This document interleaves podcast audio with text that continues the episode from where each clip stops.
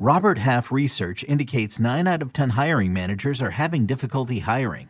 If you have open roles, chances are you're feeling this too.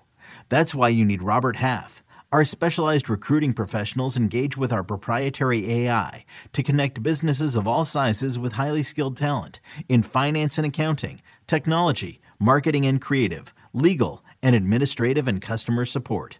At Robert Half, we know talent. Visit RobertHalf.com today. Let's preview the wide receiver free agents class next on Fantasy Football Today in 5.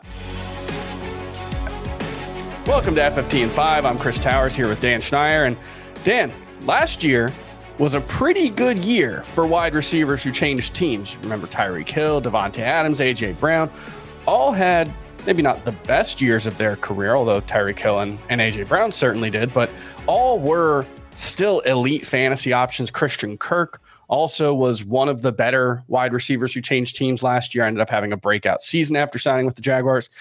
Do you think that was just a case of a particularly talented group of wide receivers changing teams? Or do you think this is a situation where guys who change teams don't necessarily have to be downgraded anymore, whether it's because of you know the way offense is changing and, and what passing production is going up or, or what?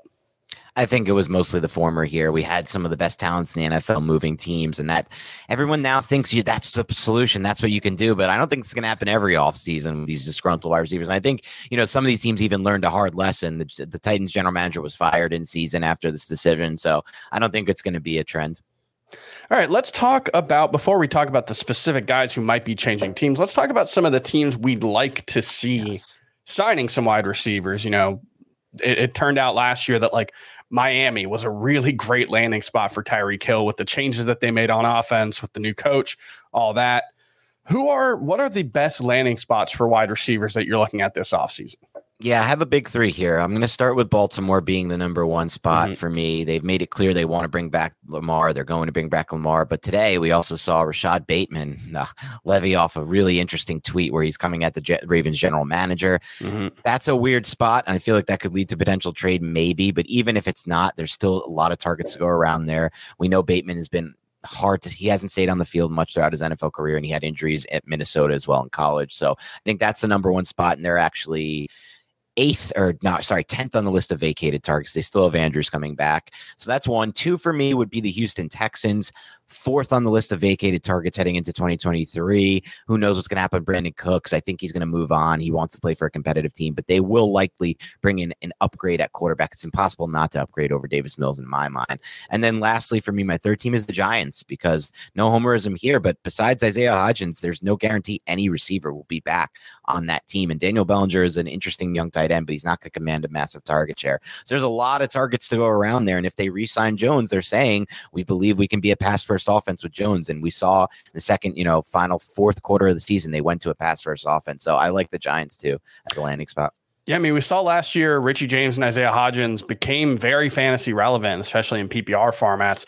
Not exactly the most talented duo there, but the fact that, you know, the opportunity was there and Daniel Jones taking that step forward definitely created some opportunities. The Ravens are an interesting one because I would love to see them go out and get a number one wide receiver, but that's mostly for Lamar Jackson's sake because mm-hmm. we've seen him at his best. Like when Rashad Bateman was healthy last season, Lamar Jackson was playing like an MVP candidate and his season kind of fell apart.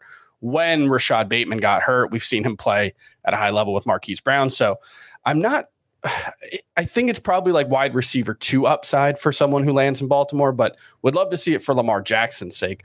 This is unfortunately not a great wide receiver class in terms of the free agents. Uh, if you go to cbsports.com slash fantasy, you can see Dave Richard's wide receiver or free agency preview. And his top wide receivers are Jakobi Meyers, DJ Chark, Allen Lazard, Juju Smith Schuster, and Mecole Hardman. Not the uh, kind of names that, you know, get excited for that generate excitement for fantasy. But I will say, like, there are some similarities between those guys and like Christian Kirk a year ago who we all laughed at when the Jaguars gave him that big contract, but he ended up having a breakout season, was must start player for fantasy. Who do you think could be this year's Christian Kirk from that group? Yeah, there's two players. One who was on Dave's list and one who wasn't even on Dave's list. The first one would be Jakobi Meyers, mm-hmm. a player who's consistently scored really well in Matt Harmon's reception perception. For those who don't know, he evaluates wide receivers based on their film, on how often they get open, not how often the ball comes his way. So I think Meyers could be that that example of somebody who in a better situation with better targets and a you know consistent game plan for him on a week to week basis like Kirk had could be the Kirk. The other one would be Odell Beckham Jr. I know he's not on Dave's list coming off the injury, but now he's had a ton of time to rehab the injury. He still, to me, has the highest upside of any of those players. So if he gets the right situation, I'll definitely be considering him. And then we got to talk about, you know, the potential cap casualties or trade candidates because that's where the more interesting list yep. of names comes from. DeAndre Hopkins, Keenan Allen, potentially Michael Thomas. Brandin Cooks, like you mentioned earlier, Curtis Samuel and Corey Davis, those are the top options uh, for Dave's list. And of that group, who would you most like to see change teams, and and who do you think could have you know a big impact for fantasy out of that group? I think for me it would be Brandin Cooks, and I know he wants to go to a more competitive situation.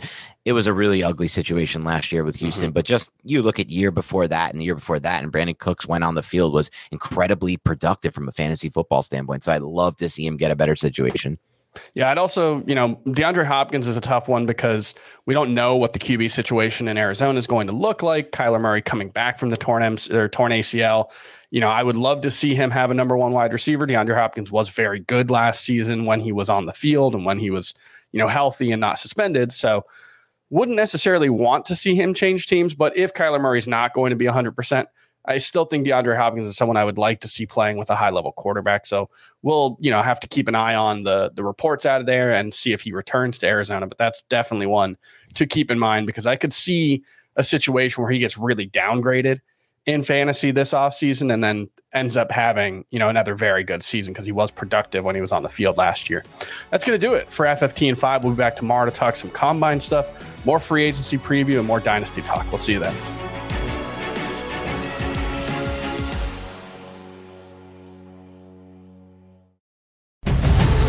Sunday after the equalizer. You collect rewards, right? This is how I make my living. It's the season finale. Everyone's looking for something. Of Tracker. You strong swimmer? So so. So so. So so's oh, okay. Justin Hartley stars. How you survive, you make quick, smart decisions, and you never let panic take the wheel. Sounds cool. It is cool, actually. Very cool. Tracker, CBS season finale Sunday after the equalizer on CBS and streaming on Paramount Plus.